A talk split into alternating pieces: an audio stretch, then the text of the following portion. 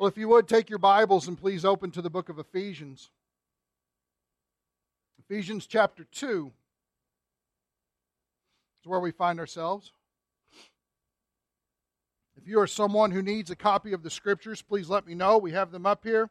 We do not have any more sermon note taking booklets, but we also have some Bibles in the back. If you're someone who needs a Bible, especially, we have six Ryrie study Bibles that are in the back as well. So that'll be helpful. Uh, and if I say anything that Ryrie doesn't agree with, he's wrong. So that's good to know. Just kidding. So we are in Ephesians chapter 2. What is Ephesians about? Ephesians is about the unfathomable riches that are available to the believer in Jesus Christ. Paul writes this letter as a general, widespread, circulated communication. It has the name Ephesians because that was the closest manuscript that they had in doing that. Well, what this probably actually was was a cyclical letter, and that means that it was written down with such profound truths, but general truths. In fact, there's not even the name of another person that's written in there until you get towards the end, and that's because he's the guy running around handing the letter to all these churches.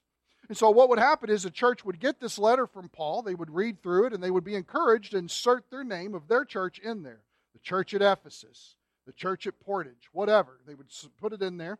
They would pass along to the next group. In fact, if you do some research in the New Testament, you find out that this, this letter probably is more properly understood as uh, the epistle to the Laodiceans, is what it is, because Paul in Colossians refers to it, and you have Colossians and Ephesians intersecting like that. He says, make sure you read that letter. Why is it?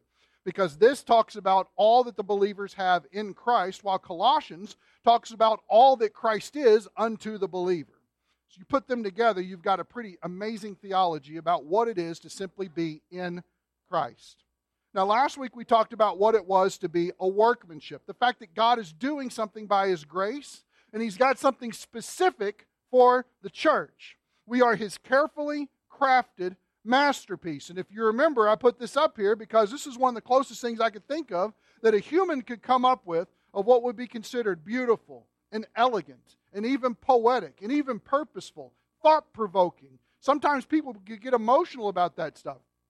And I told you guys I had a copy of this at, my house. And so last night I'm down in my basement and I'm studying. I thought, you know what? I'm going to take a picture to show them. And that's what it looks like. I love that picture but not as much as I love books. So moving on. So if we're picking up in Ephesians chapter 2, we're going to start in verse 8 to get a running start. And this deals with the gift of by grace through faith salvation. God, in a justice perspective, is not obligated to save one person at all. We've said this before. He could take his hands off of civilization, let it play itself out, and every single one of us end up in the lake of fire, past, present, or future. And not one person could bring any accusation of injustice towards him at all.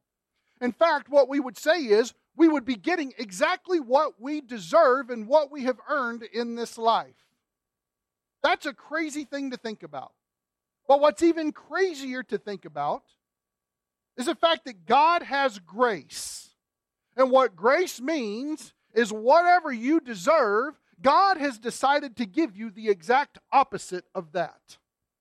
So while I deserve to try to pay for my sins and be in slavery forever and burn for eternity and gnash my teeth and have brimstone and fire everywhere and walk around and there's Satan in agony as well in this situation, what I'm actually going to get is perfection, glorification, and a place seated next to the Most High King for eternity. That's grace. I didn't do anything to earn it. In fact, I did everything to earn what I should have got. But I'm so glad he didn't give me what I should have got. He's given me what I shouldn't have got, and I got it. That makes sense? There you go.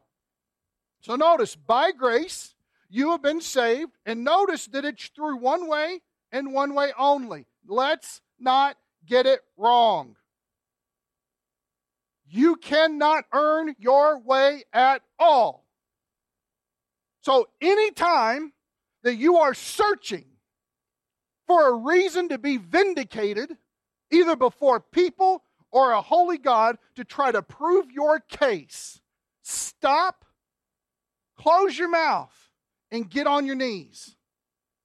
Because the Lord is the one who justifies you for one reason only. When you believed in Jesus, everything that he accomplished now became yours in full. Do we need more of Jesus? Yes, we do. But that's in our thinking and daily life. Do you already have everything in Jesus? Yes, you do. And that's exactly how God sees us all the time. And the sooner that we recognize that we already have everything in Jesus and start living our lives that way, the sooner we start recognizing that the way that we act, think, and respond to people all of a sudden becomes part and parcel of who God says we are. This is why we call this abundant, uh, uh forgive me, our astounding station in Christ, as we saw in chapter 1. It is every spiritual blessing freely given, but it comes one way simply by believing when the gospel is explained. What is the gospel? Christ died for your sins and rose from the grave. Do you believe that? It's because of me he was on the cross. It's because of me that he had to die, but it's also in spite of me that he rose to live and he actually invites me to come and live with him. That's insane. So, notice it's not of ourselves. You know what that means? In the Greek, that means empty pockets. Just kidding. But that's what it is. Turn them out because you got nothing, right? It's the gift of God, not a result of works. No works can do it. Why? Because if I can work, I will boast because I am human and I am sinful. For we are his workmanship. We are his masterpiece. Good grief. Who taught me how to spell? I have a college education. All right. We are his masterpiece. We're created in Christ Jesus. Now, pause. We're created because this is brand new. Here's where we mess it up every time the fact that we're created brand new in Christ. Old you is gone. I know you guys hear me say this over and over, but repetition is a good teacher. God's not interested in the old us. He can't use it. It's broken. It's sinful, and it needed to be crucified. That's the problem. He paid for our sins. He died for our sins. Sin problem is gone. Sin nature is another situation. Our sin nature must be crucified with Christ. Now, we're already crucified with him as far as God is concerned, but we don't realize that. Why? Because when we get that crazy bill in the mail, we still respond the same way. When our kids running around with that supposedly tightened lid on their cup, and they've actually got some way colored crazy drink, and they're on the carpet going, blah! And that's why you flip out. And no, that did not happen to us. So stop thinking that, sinners. Okay? I'm just giving a general example, but it didn't happen to us. But that's the reason why we respond. Not yet. you know what? Our, our, our, Father has such a sense of humor that this afternoon some interesting things are going to happen. I can already tell. I can see it. What's going on? Blah! So it's going to happen, right? Yeah. He's our prophet. But here's where we get this messed up at. We're brand new. You're brand new. I know you don't feel brand new. Uh, the problem is, is we don't think of ourselves as brand new. But that's where the stumbling block is. If we could just get ourselves out of the way and ask the question, what does God say? God says I'm brand new because I'm in Christ. That's the reason why I'm a new creature. And I start from there in my thinking. Life changes. All of your life changes. You stop living for the things of today and you start living for the things of eternity. And next thing you know, all the things that seem like a stranglehold where you could barely catch your breath become actually a place of absolute invitation because it's God saying, Why don't you just rest in me and let me do it? Our responsibility, trust. His responsibility, work. That's how it goes down. Okay? Now, for those of you who've gone to the potty recently, you know I've put up a new quote. Okay? Right? Nobody leave now. Okay? But everybody's like, what is it? I got to go. Don't do that, okay? Just chill. But next time you go, pay attention. What's going on? Created in Christ Jesus for good works. And remember, these good works are God's works. They're not my works, they're not my good idea. It's what God wants the church to do. Remember, this right here is in the singular, it's not in the plural. It's not that we're all masterpieces. No, it's that together we are God's masterpiece. And together we have been put in order to execute God's good works. Not my good works, not my good ideas, not this is where I think it ought to go. Any kind of claim, earthly, is gone. All of it is spiritual, all of it is heavenly, all of it is Christ desiring to work these good works through his church. So his church has got to operate by faith. Notice this God prepared them beforehand. Why? So that we would walk in them. And walk, live. How I actually conduct my life. Now, here's what's interesting. You step into verse 11, and all of a sudden it seems like two things. Number one, he's repeating himself back in verses 1 through 3 of this chapter in a different way. And number two, he starts dealing with what seems like a strange, odd subject. Therefore, remember, good Bible study. Anytime you see therefore, what is that therefore? Well, remember, the subject is the grace of God and the fact that the grace of God in salvation stretches beyond saving us. Does that make sense? No hell? Great. No lake of fire? Fantastic. Debt all completely gone? Yes. But God desires to do more, and He does it by His grace because we don't deserve any more than the grace He's already given us. Well, guess what? God loves to outgrace Himself in giving grace. That's what He does. He just graces me and graces me and graces me and graces us as a church. He graces you. Why? Because He loves to show grace. He loves it. He loves to keep giving more to us than what we deserve. Why? Because he desires for that intimate trust to be developed between his child and himself, between his church and himself. So, no, notice this. Therefore, remember that formally, that's important, okay? You, now everybody notice this. We've been paying attention to uh, the personally inclusive pronouns, okay? We've got to get rid of that for the moment because Paul is not including himself here. He doesn't say we. You, the Gentiles in the flesh. Everybody see that there? Very interesting. This is humanly speaking. We'll talk about what formally means here in a second. Who are called uncircumcision by the so called circumcision. So, what is this? Gentile. We know that because the context is telling us, uh, sorry. Whoop. There we go. Right there. Okay? Notice that. Gentiles uncircumcision by the so called circumcision. Now that's interesting. Here's the reason why. Because Paul is showing his spiritual gift of sarcasm. Okay? by the circumcision which is performed in the flesh by human hands. Now, does everybody see how in the flesh here and in the flesh here are together? This would have grated on a Jewish person's ears like you don't even know. Because what had happened was that the Jews, over time, and especially in the first century during Paul's time, had become incredibly prideful in their heritage. And so this is why when you're reading about Jesus in his life and he's dealing with the Pharisees, you, say, you don't understand. We have Abraham as our father. You don't understand. We have the law of Moses. They didn't think much of Jesus as possibly being the Messiah, even though they knew that's who he was. They came to that conclusion. It's just that they rejected it and they acted in unbelief, and that's why they killed him. They wanted to get him out of the way.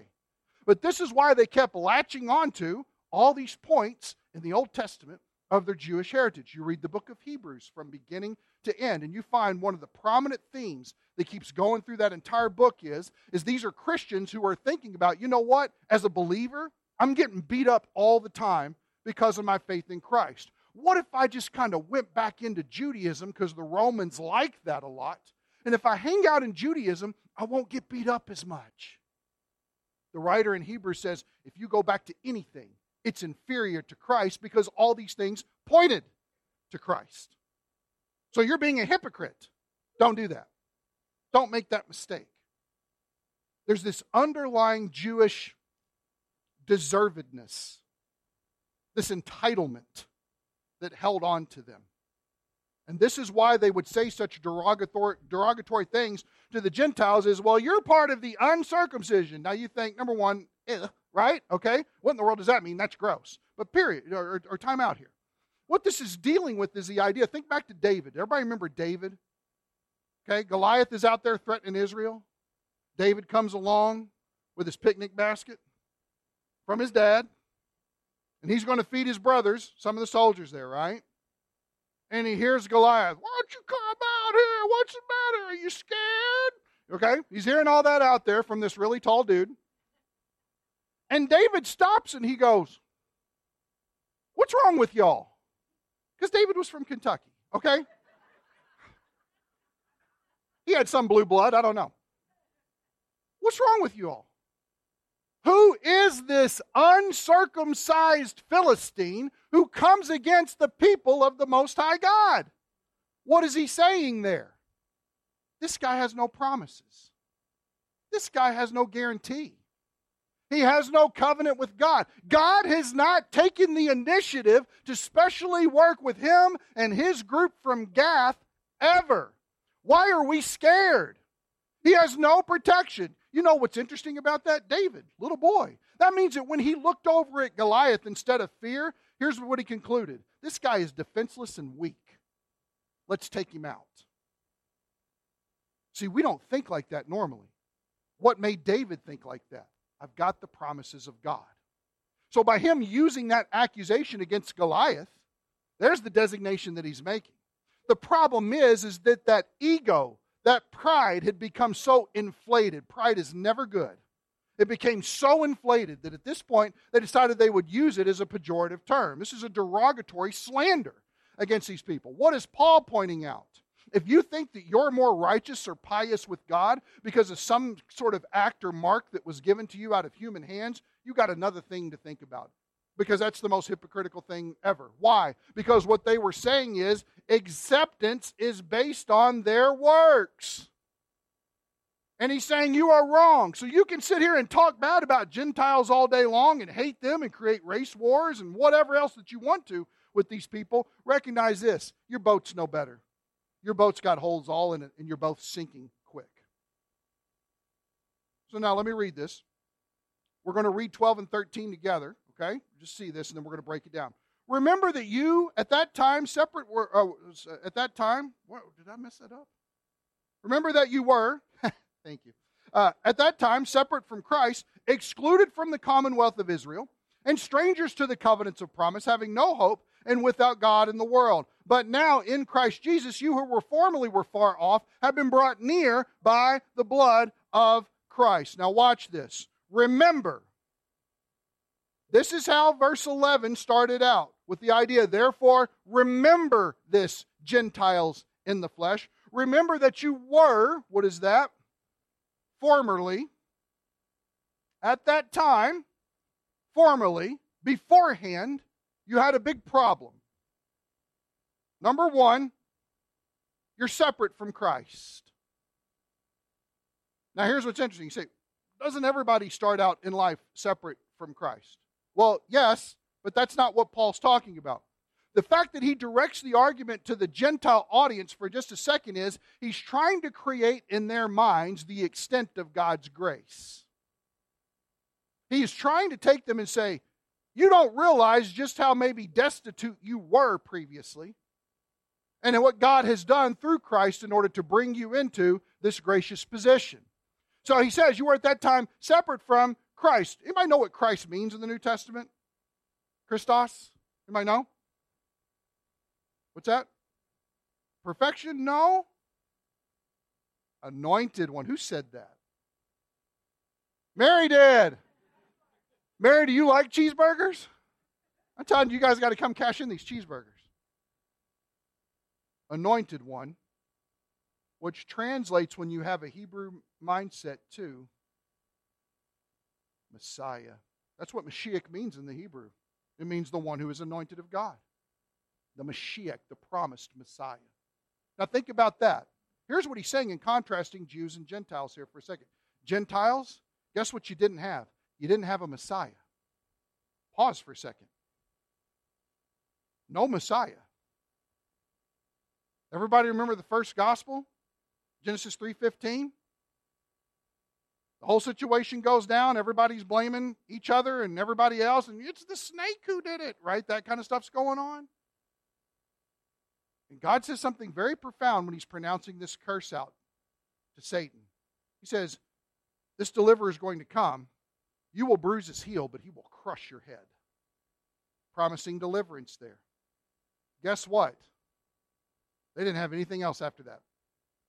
They had no development of what it was to actually have a Savior, to actually have the promise of a king. The birth announcement to Mary through the angel Gabriel would have meant absolutely nothing to a Gentile. Why? They had no previous history. From Genesis 1 through 11, God is working with the entire world. And after the Tower of Babel incident, God decides to work in a different way. And so he pulls back out of human history. Not that he wasn't aware, not that he wasn't even involved, but the narrative of the Bible pulls back and says, you know what God's going to do? He's going to pick one guy. One guy who was actually worshiping the moon god at that time. Got his attention and said, Get up from where you are, go to a land I'm going to show you. You're not going to know it till you get there. And I'm going to give you blessings that are absolutely unparalleled, and through you, I'm going to make a brand new nation. And so Abram gets up out of what was later to be known as Babylon, so the central seat of where demons love to hang out. Pay attention to, to, to it today, guys. Okay? It's a hell infested place. Get ready. In fact, I don't know if you've seen this. The United States has actually just pledged money to help rebuild Babylon after what happened with Saddam Hussein. Dude, we're in there thick. Okay? Yeah. Stars and stripes, we're getting in trouble here, guys. We are. It's dangerous. So, they decide to leave there. He travels over and he takes up residence there and he receives something called the Abrahamic Covenant and starts this brand new people known as Israel. In fact, look at this. Take a moment with me and turn to Deuteronomy 7. I want to show you this. Just to mark it in your Bible, just to see. If you have never spent any time in the Old Testament, spend more. You learn a ton.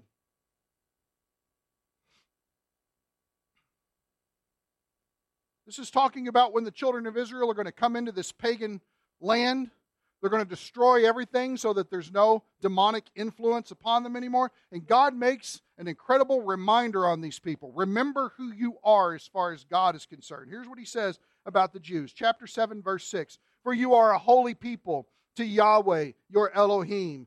Uh, Yahweh, your Elohim, has chosen you to be a people for his own possession out of the peoples who are on the face of the earth. The peoples on the face of the earth, those are the Gentiles. God chose the Jews out of this situation as a people for himself. He says here, verse 7 Yahweh did not set his love on you, nor choose you because you were more in number than any of the peoples, for you were the fewest of all the peoples, but because Yahweh loved you and kept the oath which he swore to your fathers, and those are the covenants, we're going to deal with those later. Yahweh brought you out by a mighty hand and redeemed you from the house of slavery from the hand of Pharaoh, king of Egypt. Does everybody see that the only reason why the Jews were ever God's chosen people is because God loved them?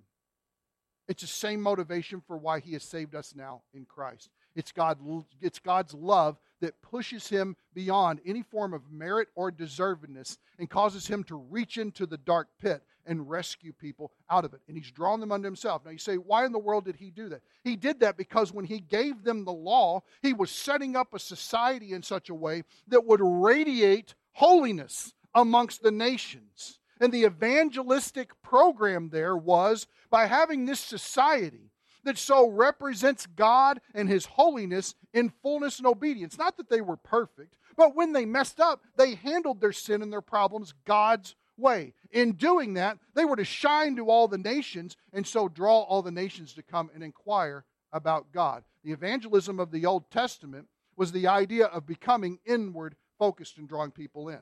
The church has brand new marching orders in Jesus Christ of the fact that we're to be going out and sharing the gospel with every person that we meet. Those would be the two differences between Israel and the church in that matter. Notice that God loved them, God chose them, God had a special purpose for them. Nothing of their own, it's simply His grace. And that is the theme that is threading through this. You can go back to Ephesians now, Ephesians 2. It's a good place to know. If you, it solves a lot of problems, it seems like, for people to know where that's at. Says, Notice at that time you were separate from Christ no Messiah, no Savior, no deliverer.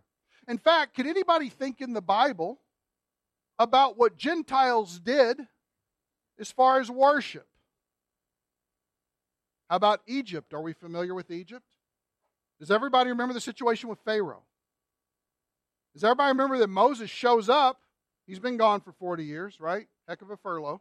But he shows back up and he comes in there because God has commissioned him. He says, Pharaoh, let my people go. Pharaoh says, Who's this God that I should listen to him? I kind of picture him talking like that, right? Who is this guy? Kind of thing. He's the God who created all things.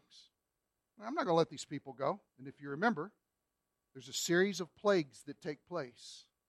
And if you remember when you're here, when we walked through each one of those plagues, each plague addressed at least one, if not more, of the pagan gods that they worshiped. And why did they worship them? Number one, pagan gods are actually demons in disguise. Number two, it was by works that they thought that they could appease these demons as so to get blessing.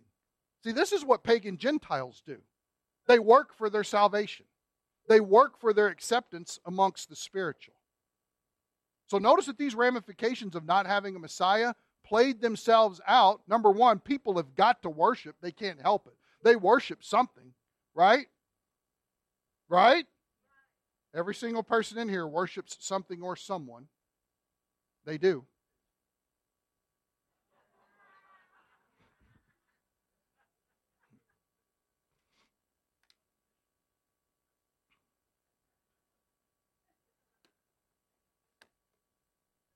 I'm deciding whether or not to lay hands on him or not. We might want to cast something out, Jay. I'm not for sure. Okay, so forget Jay said that. Let's move on. But the fact is, is that Israel always had a deliverer. Even though for 430 years in slavery, they had temporarily maybe forgotten that. When Moses came back around, he started stirring all these old emotions because they were all rooted in the truth that God had revealed. Well, think about that, having that hope, which would give you the wherewithal to want to move forward. Under that hope, Gentiles, nothing. Not a thing. How about this next one? Notice at number two, they're excluded. If you have an ESV, good grief. L, stay there. Alienated, I cannot spell. Alienated from the commonwealth of Israel. It's staying there now. Praise the Lord. Alienated from the commonwealth of Israel. This is not just, hey, you're a Jew, good job. That's not what it is. In fact, Abraham had many descendants if you go back and you trace his lineage. But what you found is it was only the ones from Abraham to Isaac, from Isaac to Jacob, and from Jacob unto his 12 sons with the ones that received the special privileged promises. Abraham had many other kids. In fact, we know that Isaac had another child, Esau, but yet he was not the child of chosen promise. God had a specific way he was going to bring it all about. Well, where were the Gentiles in this entire situation? Completely removed and oblivious, living their lives in their paganism. That's where they were. Had no time for this. No privileges, no blessings whatsoever. Uh, let me see here. Let's do this real quick. If you want to write this down, you can. Romans 9, verses 3 through 5. This is really interesting. Let me briefly give you the background on it. Paul just got done in Romans 8. How many people love Romans 8? Just at the end of it, nothing can separate us from the love of God that's in Christ Jesus our Lord. And you want to stand up and go, yeah, right? You get all manly all of a sudden. So notice that. That's a really great thing that we can never be separated, a, a fantastic security verse. But then the question becomes if nothing can separate you from the love of God in Christ Jesus, how come the Jews aren't getting saved? Why is that? And Paul says, I've got unceasing anguish in my heart. I could wish that I myself were, that word is anathema. The Catholics love it. Separated from Christ for the sake of my brethren, my kinsmen according to the flesh, who are Israelites. I would almost wish, if I could, which the end of Romans 8 tells you that he can't, go to hell for the sake of Jewish people coming to faith in their Messiah. I would go to that length if I knew that the nation would be saved in that. And so the whole thing that you're dealing with there is what in the world is Israel's problem here? Well, notice what he says about them as far as benefits from being the commonwealth of Israel, being this united front. Notice what they have. That belongs the adoption of sons. Let's just name them. One, or number them. One adoption of sons, Number two, the glory. Number three, the covenants. Number four, the giving of the law. Number five, the temple service. Number uh, six? Six becomes before five in Kentucky. I don't know. Six? There we go. The promises, whose are the fathers, and from whom? Seven. God's number. There you go. Is Christ according to the flesh. Why is that? Because it came through the tribe of Judah, who is overall God blessed forever. Amen. Seven things that were privileges that fueled their nation about what they know from God. Special revelation that he reached down and undeservingly drawed to himself and said, Here, know all these wonderful things that I'm going to do for you and through history in the future. Can you imagine? And here are the Gentiles separated from this whole thing. What were the privileges they had? Good grief. In fact, whenever it comes time for Moses to stand in front of Pharaoh, uh, when it comes time for Moses to stand in front of Pharaoh, he says, Yahweh says, Let my son go. Speaking of Israel, it's personal, it's family. And God took it very personally. And that's the endearment that he has for those people. They have all of this. These are the privileges they have. What does a Gentile have? None of this. None of it. We don't know what it is to be in temple services. We don't know what it is to have a scapegoat that's sent out into the wilderness and another goat set aside for a sin offering. We don't understand why in the world the Jews are so after an unblemished lamb. Why? This is all foreign talk to us. You might say, you know what? This is foreign talk to me right now. That's why we have the Old Testament. The Old Testament sets the precursor for the Messiah when he shows up. If anybody should have believed this and been looking for it, it was the Jews. Why? Because they had such a panorama of truth available to them. And instead they went, I'd rather go do temple services. We're good with God.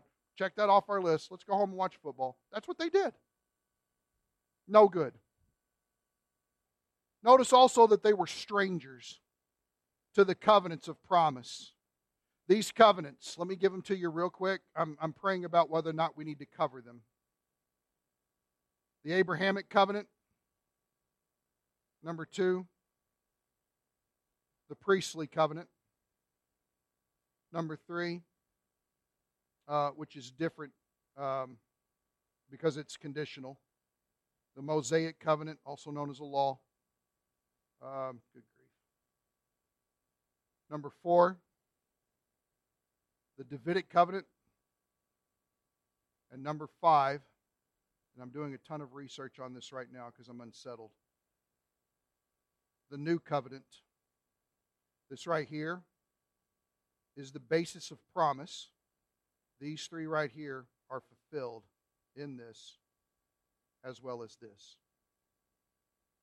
So one is the basis, two, three, and four are all ones that also fit in there. Five, the new covenant, is the full manifestation of God uh, bringing everything exactly as He said, literally, to completion. I'm debating, I'm wrestling with whether or not we're going to cover that. But what are the covenants of promise? The word covenant, real quick, my Sunday school people, tell me, what does the word covenant mean? Contract, thank you. It is God setting himself forth, making a promise, and guaranteeing it by an oath that it will come to pass exactly as he said that it would. Now you're sitting here saying, wait a second. If part of who God is is being righteous, why in the world would he need to go to such lengths if he's not going to lie to us anyway? Well, two reasons. Number one, we don't always believe God. I don't know if you understand that or if that's ever happened to you. But when God talks sometimes, we just don't believe him. For some reason, we've got better reasons or more clout in some sort of argument that should trump whatever God has to say, and therefore it makes us more right. Well, that's not true at all. We need to relearn this whole thing. But number two, God is putting his very reputation on the line. He is laying it out for people saying, if this doesn't come true, I'm not God at all. It's very personal to him to set himself out here. What else is interesting is notice because they are covenants of the promise, notice that they are made with Israel only. The church has no covenants made with it. None. None at all. In fact, the only place where we show up in any of this is when God tells Abram, and through you, the nations of the world will be blessed. Who are the nations? The Gentiles. That's about as close as we get. Everything else is a promise between him and Israel. This is why you've got to pay attention to the Middle East. You've got to pay attention what's going on there. Moving on, notice. Sorry, this was number three here. Notice here, number four, having no hope. Without Jesus, without the promise of some Messiah, we may not know his name, how are you going to save yourself? Well, man, I don't even know that I need saving. I'm just going to tune in, turn off, and drop out. That hit a nerve with some of you? Think about that. Have you ever just stepped back and observed how the world's trying to save themselves today? We can't be content with anything. Everything's got to get changed, everything's got to get better. Well, that's no longer new, that's old. This is what's this year. We are incredibly wanting people. Why? No hope. None. Yeah, everybody ever heard somebody respond, well, it's just, life's just you pay your taxes and you die. Wow, what a life, man. Forget that. Really? The IRS holds my future? Good grief. All right. But notice this also. Here's the problem without God in the world. And how do we know that that's true for Gentile civilizations? Because they've tried to formulate everything to replace him. We know that there's a vacuum. We know there's a hole, and we've tried to do whatever we can to fit something because I know it ought to be there. Now, we've messed this up royally as the church. Understand this.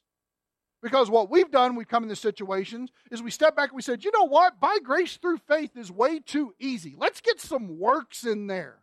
So we really see that what happened was genuine. And I say, stop it. It's none of your business. It's between God and that person. If you're faithful in presenting the gospel and they've responded in faith, it's a done deal. Now encourage them and disciple them and love them even more. But stop all this judgment of this stuff. We have filled ourselves with many things and understand this. If they've taken God out of the picture, it is this. I'm going to say this. You can think I'm crazy. Don't send me any hate mail. I won't answer you, okay? But recognize the narrative that's being played out. A year ago, NASA hired 30 clergy members, none from a conservative Bible believing background, but people who have cloths and sometimes pose as penguins, I guess. I don't know. But moving on, brought them together to answer this one question. Could you guys have a series of meetings and we'll pay you a whole lot of money if you can answer this? What will be the response of the world if they find out that alien activity is actually true? And we're starting to see the little layers of the onion come back. Well, there's been a sighting. Well, we think there might be a mothership. Church, don't be fooled. Demons. Don't sell it short. Don't think that it's too fantastical and opt for Star Trek over the book of Ephesians, please. Recognize that Satan's job is deceiving the nations. It's what he loves to do. And he's getting ready to pull a full one over on everybody. Now, think about this real quick. Put it all together, folks. Why in the world would Satan be moving in this direction at this time? Time is short. He knows the Bible better than we do, let's be honest. And he knows that believers in Christ have not been destined for wrath, but for rapture. So there's got to be some sort of explanation when we're taken out, when we're no longer here. Why? Because Gene Roddenberry told him 50 years ago that just they all left on a transport. It's those aliens that took them out of here. Somebody's going to step back and be like, how did Christians get so cool that all the aliens wanted them? You got to tag it on somebody, right? Recognize it's going to further this opportunity for demonic activity, greater deception, to believe in delusions because they've rejected the truth. And when we leave, the indwelling Holy Spirit leaves with us, and the world becomes hell on earth. Recognize this.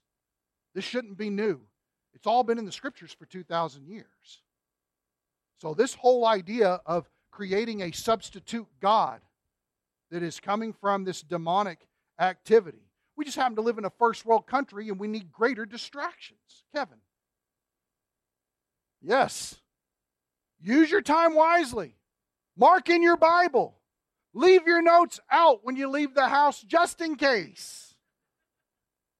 I'm excited for whenever lost people break into this place after the rapture. And they'll be like, who in the world accumulated all these books? Because Pastor Steve's library is in the library and mine is in my office. If you can't learn something from that, you're dumb. Good grief. Leave notes. Leave notes for people. Gosh, I'm excited for the rapture. I'm not looking forward to anything else, really. Let's just bring it, man. Okay, moving on here. Here's what I love. And, and, and I, all that was introduction for this. Here we go. But now, let me explain to you what now is. Now is the dispensation of the church. The church was born, Acts chapter 2, with the coming of the Holy Spirit.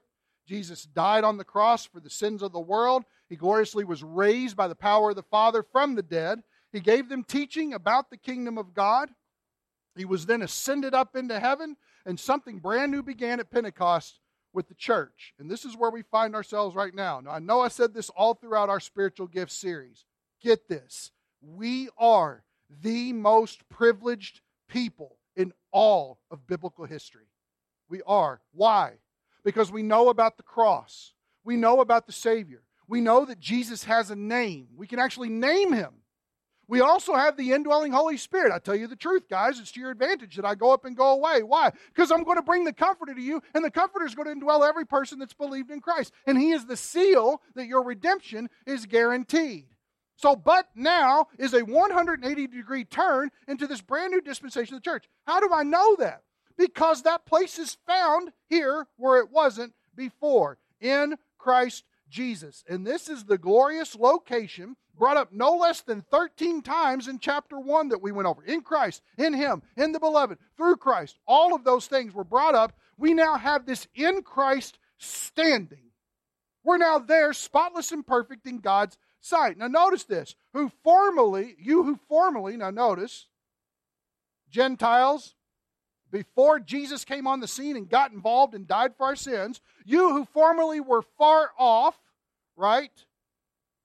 no revelation from God have been brought near by the blood of Christ. Why does he bring this up? Sometimes we forget how bad off we had it. We get very complacent and prideful in where we are now. We may have a lot of knowledge about it, but it doesn't always flesh out here or here. Sometimes we have allowed the idea of Christianity to venture into politics. Understand we are completely wrong in sin, in, in sin for that. You say, man, that's a really strong statement because the way I feel about the world and the government and all that. Recognize your king doesn't live here. Okay? He doesn't need to be elected, and we don't need a majority vote to happen. If we did that, it wouldn't go our way anyway. Recognize this He is the king. He is waiting for the Father to let him ascend the throne all things will be put under his footstool. But when we were in such a destitute position, God got involved and decided that with all the revelation that the Jews had, he would take those who had none and he would be able to bring them into an equal footing. And if they respond to how he did this, he would insert them in this brand new thing called a new man, a new creation in Christ, his masterpiece, the church, the body of Christ. This isn't the fact that Gentiles now become Jews or they now become Israel or that Israel is considered the New Testament church. It's got nothing to do with that whatsoever. It's Jew and it's Gentile unbelieving. But if they become a believer in this dispensation, they now become something brand new. And they can throw off the hostilities and the previous affiliations that they had because they are brand new creatures, one location, in Christ. How did it happen? By his blood.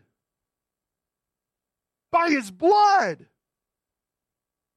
Jesus actually had to stare down the knowledge of the cross in the face and recognize that he was willingly taking upon himself the wrath of God against all sin at one time and die. We don't deserve that. That's what makes it grace. The blood actually draws us near. In fact, I would say this the blood actually beckons us. How do we know that? John chapter 12, verse 32, Jesus says, When I am lifted up, I will draw all men to myself. The time that that was spoken, that was prophetic. Why? Because the Jews had all this revelation and they're like, eh, so what? The Gentiles were like, we don't even know what you guys are talking about. Guess what? Jesus dies. Now they can come in contact with the gospel message. Why? Because when he died, he died for everyone. That means every single person is the perfect candidate to be saved The question is, is have they heard the message? Number two, have they responded in faith to the message? So what do we do? We tell them the message very clearly. Bring up the blood. Let them know about the blood. Why? Because blood had to be paid because it should have been my blood that was paying for it. Jesus takes my place. He hangs on the cross in my place. We call it substitutionary atonement. He dies in my stead. And what does he do? He liberates me from all wrongdoing as far as God is concerned. Some people wonder their whole lives, man, I just don't want God to be mad at me. God is not mad at you. He's not. Even when you fail and mess it up royally, He's still not mad. How do you know that? Because He already died for all your sins. The issue between you and Him was already settled on Calvary. Anything left? It's all onward and upward for here. Do this with me, please. Turn to 1 Peter 1. I actually wrote down five different passages because I wasn't for sure where we were going to go when we got to this point. It's kind of like those books where you choose your own ending, how it's going to play out, you know? Do you take the blue car or do you take the truck? Uh oh, you know, those kind of things. Look at 1 Peter. Peter is writing to believers. Look what he says in verse 17, chapter 1, verse 17. If you address as Father the one who impartially judges according to each work, now he's talking about how we live our lives in the judgment seat of Christ here. Conduct yourselves in fear during your time of stay on earth. Does that mean I'm supposed to be afraid of everyone? No. It means that we are to live in such a way as to we reverence God first and foremost beyond anything else. Nothing is to scare us, move us, or deter us, or try to determine our end for us. Nothing is to dictate our choices. It's God and God alone, period. It is Christ ever before us, no matter where we look. Now, watch what he says here. He gives you a reason. Watch the basis for such an attitude in this life. Verse 18 Knowing that you were not redeemed with perishable things like silver and gold from your futile way of life. How did you live before you knew Jesus? How many, raise your hand if you were fun. Yeah. You guys know. We're going to have a conference later and embarrass each other to no end, right? Raise your hand if you weren't fun. Praise the Lord for you too. I love it. You don't understand. He took whatever you thought was important in your previous, before Jesus life, and He actually ascended you way beyond that. He made all that look like futility and foolishness to you. Look what He says here. You were not redeemed with perishable things like silver or gold. Man, we're dealing with this idea of an economic crisis as far as money is concerned. The one world currency is on the table. It's coming this way. Digital currencies, we're going to have to IDs to buy anything. What does all this do? Set the stage for the mark of the beast. Guess what? A lot of countries are having to revert back to where they should have been at the beginning of the 1900s, dealing with the idea of a gold standard. Federal Reserve has messed all that up. Thanks a lot, people. Right? Thanks a lot, government, for that one. Research the, re- research the Federal Reserve sometime. Interesting. Not even a federal agency. Some of you didn't even know that. That should be enough to move you forward. What's that? There's no reserve. Yeah. Where do they get all the money? Thin air. Yeah. Y'all talked about hot air. They got thin air. And it's hot. All right, moving on. But notice here, you weren't redeemed from silver and gold. The most precious things that we could establish all of our monetary value on, guess what? As precious as that is, that's not what was paid for you. Look what he says here. He says, You inherited that feud away from your forefathers. Verse 19. But with the precious, what is it, church? Blood. Don't be ashamed of the blood. The precious blood of a lamb, unblemished, perfect, no stain, and spotless. The blood of who? Christ, your Messiah, your Savior, your Redeemer, your Deliverer. Why should I live holy? Recognize the basis isn't because somebody gave a calculable amount to buy you out of who you used to be. It's the fact that Jesus gave his life for you, that he might give his life to you. And that was secured by his blood. It was all secured by the blood. Now, if you're in here and you don't have any sort of Jewish background, you classify as a Gentile. I don't know about you, but if verses 11 and 12 were my previous estate, I have nothing but absolute joy for the grace of God in reaching forward through the cross and saying, Come to me, you're mine. Come to me, I want you. Come to me, the doors are absolutely wide open. Please accept my invitation to know me forever. So I don't normally do this, but it so happens that I have a streak of Baptist in my spine. Let me go to my last slide because I took the time to think about this. Jesus gave his life for us that we might give his that he might give his life to us, and he did this by his own blood. You may be here today. I know most of you, but I don't know all of you. But the fact is, there is no more important question to ask is Am I going to heaven when I die? There's not one.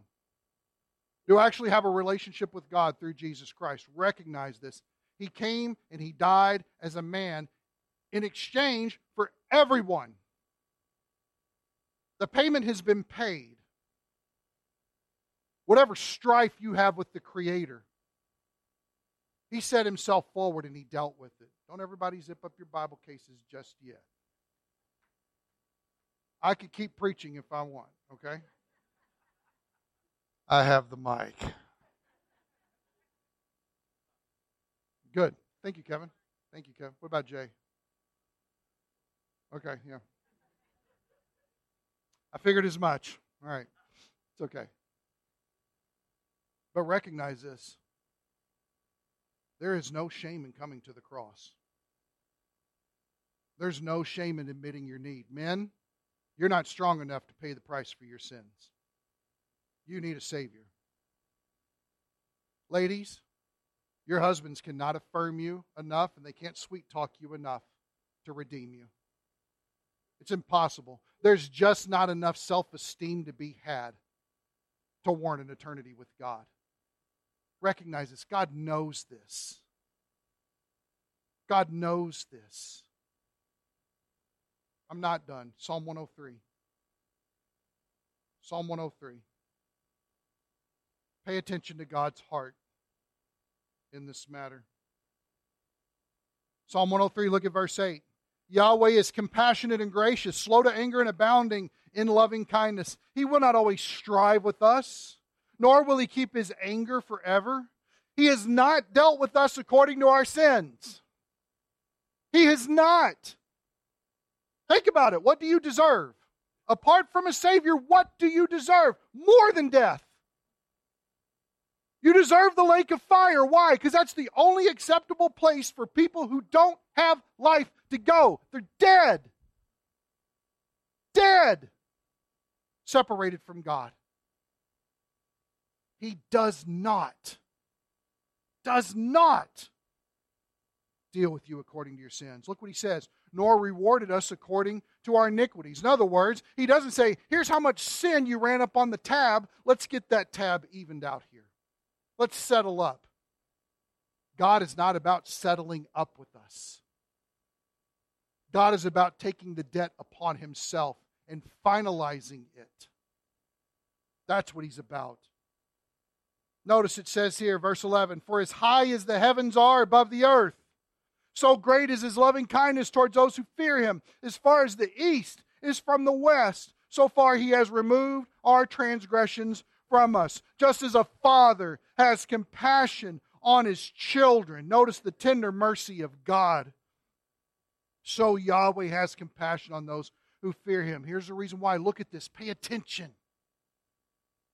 For he himself knows our frame.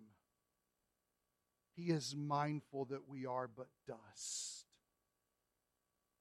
Why does God cast your sin away in opposite directions so that it never meets you again?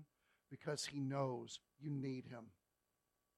Because He knows you have no other hope. Because He knows there is no other Christ.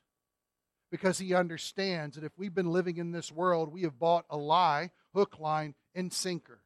And we've told that everything will save us except for the very thing that will. And that is Jesus and Jesus alone.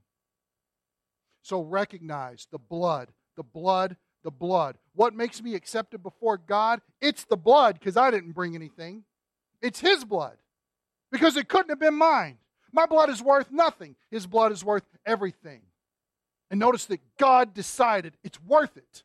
I want them. I love them. And they can't do it on their own. They will never do it on their own. They will never even be able to approach the foot of the mountain of Mount Sinai. They can't even do it. If they did, does everybody remember that in the Old Testament? What happens if they approach the mountain? What'd they do? They died. Why? That's all they could do. Recognize this. Apart from Jesus, all we can do is die. And that's it. Do you know him? Do you have a relationship with Jesus? Have you believed in him? Let's make it real simple. God loves you, and God gave Jesus for you. That if you believe in him, you will never enter into the lake of fire. It's not even a possibility on your radar anymore. But he will give you his very life, eternal life, forever. Why do people go to lake of fire? Because they don't have God's life.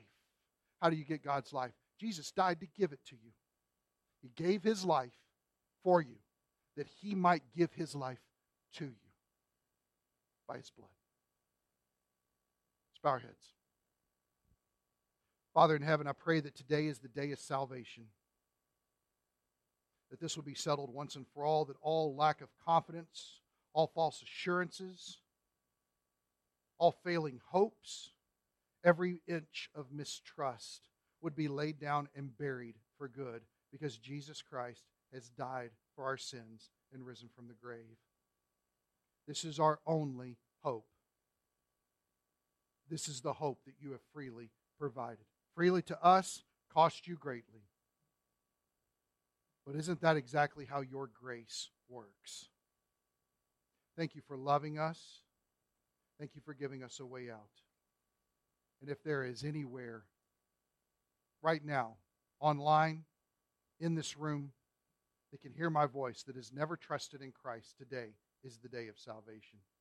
Believe in him and we will be saved. Why? Because his blood is the precious payment to set us free, to take us onward and to take us upward, and to separate us from this sinful, hell stricken world, and to bring us unto an eternity of glory in his presence.